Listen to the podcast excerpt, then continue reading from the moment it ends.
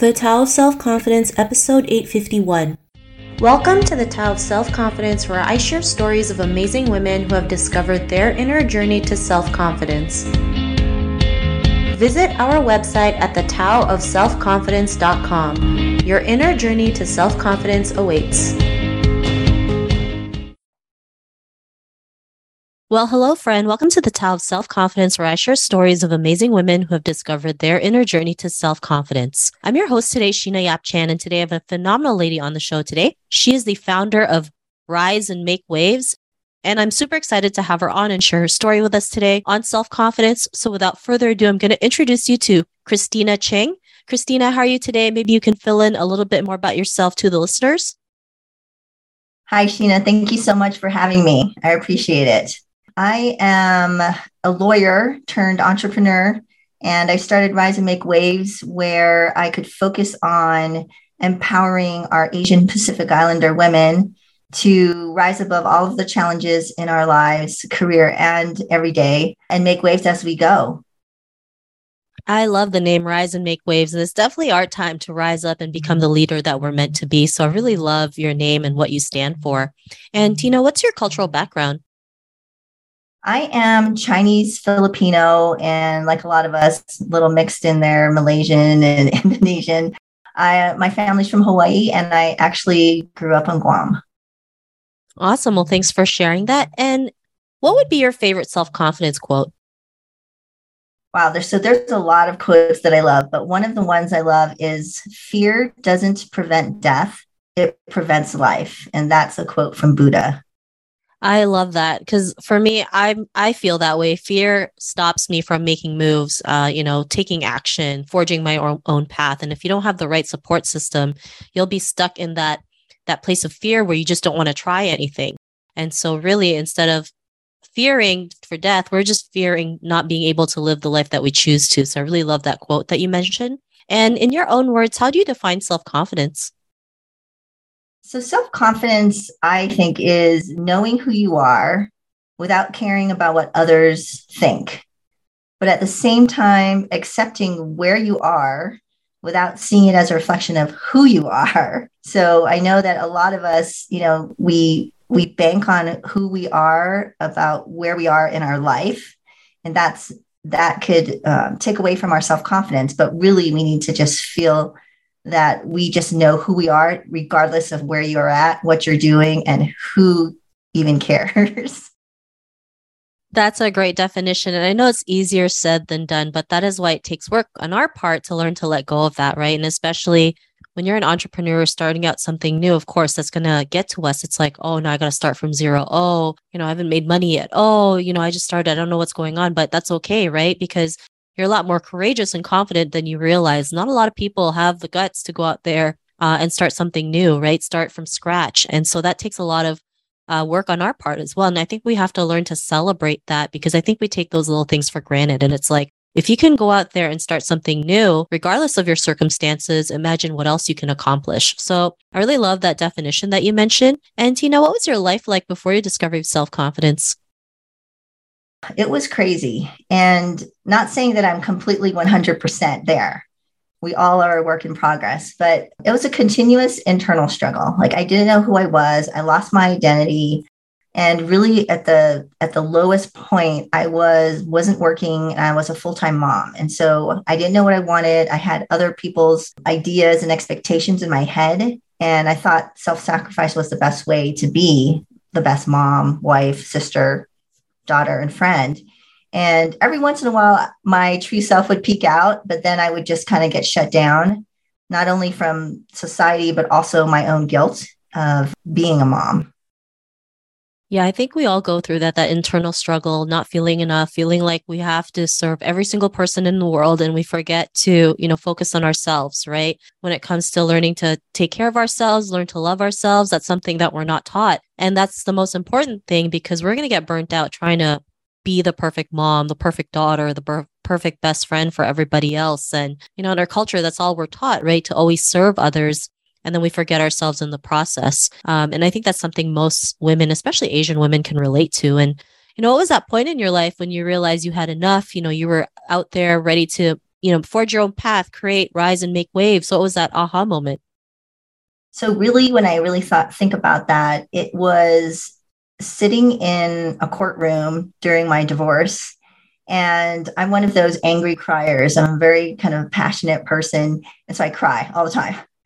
And I was trying not to show my tears. And actually the opposing counsel said to the judge, look at her, all she does is cry. And it really was at that moment that I, I kind of, well, I broke down, but also thought, wow, that is, I am, I'm done. That's enough. You know, so, I mean, of course, there was so much more that had built up to that point, not only with my divorce, but for some reason, that was my breaking point. I just had had enough.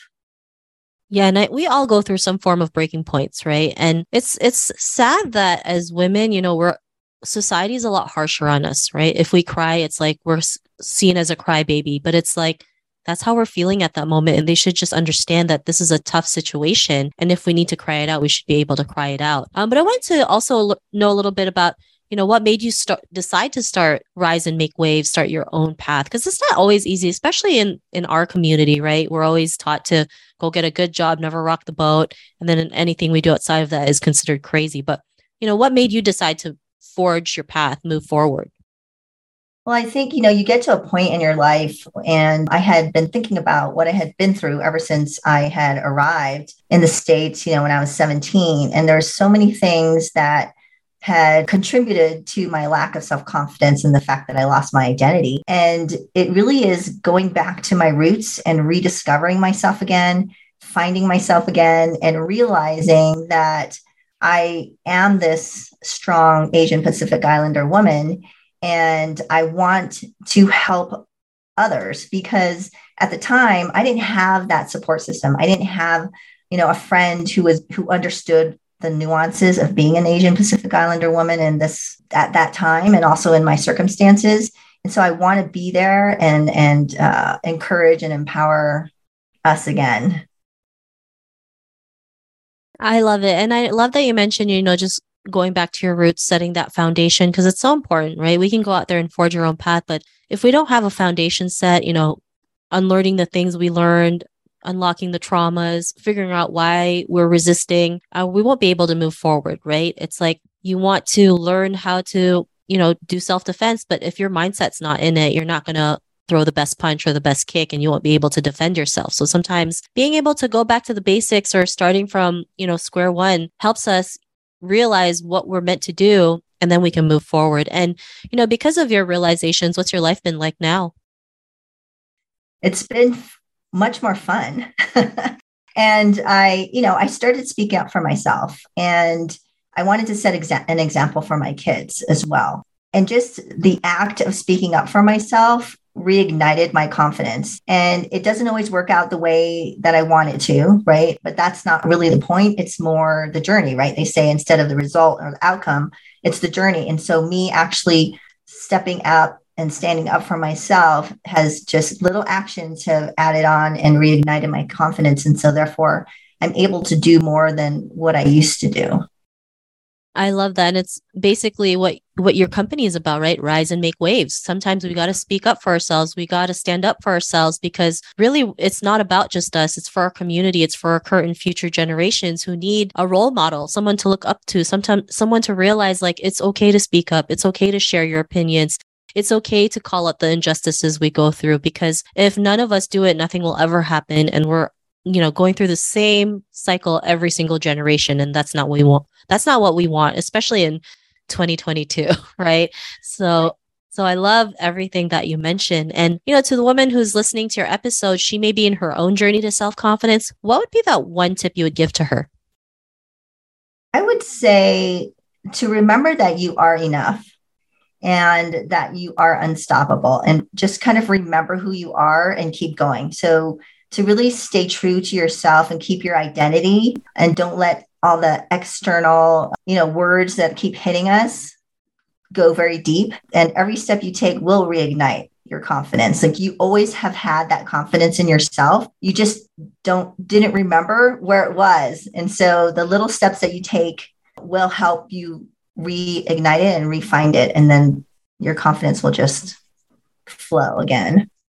I love that. That's some great tips and advice that you mentioned. And if our listeners wanted to get to know a little bit more about you and what you do, or they want to learn to rise and make waves on their own, is there any links or social media profiles we can connect with? So I have my website, it's rise and make waves dot com. And on LinkedIn, you can find me under Tina Ching, T I N A C H I N G. I'd love to connect with anybody. Awesome. Well, thanks for sharing that. And to our listeners, if you want to connect with Christina, you can also head on over to the tao of self confidence dot com and search for Christina's name. Her show notes will pop up along with everything else that we talked about. And I really just want to thank Christina today for taking the time to share her story and tips and wisdom with us on self-confidence. So thank you so much, Tina. Thank you, Sheena. I really appreciate it. And I love what you're doing with the Tao of Self-Confidence. Uh, thank you so much. And it was such an honor to have you on our show. And to our listeners, be on the lookout for another new episode of another amazing woman's journey to self-confidence. And we'll talk to you soon. Bye for now.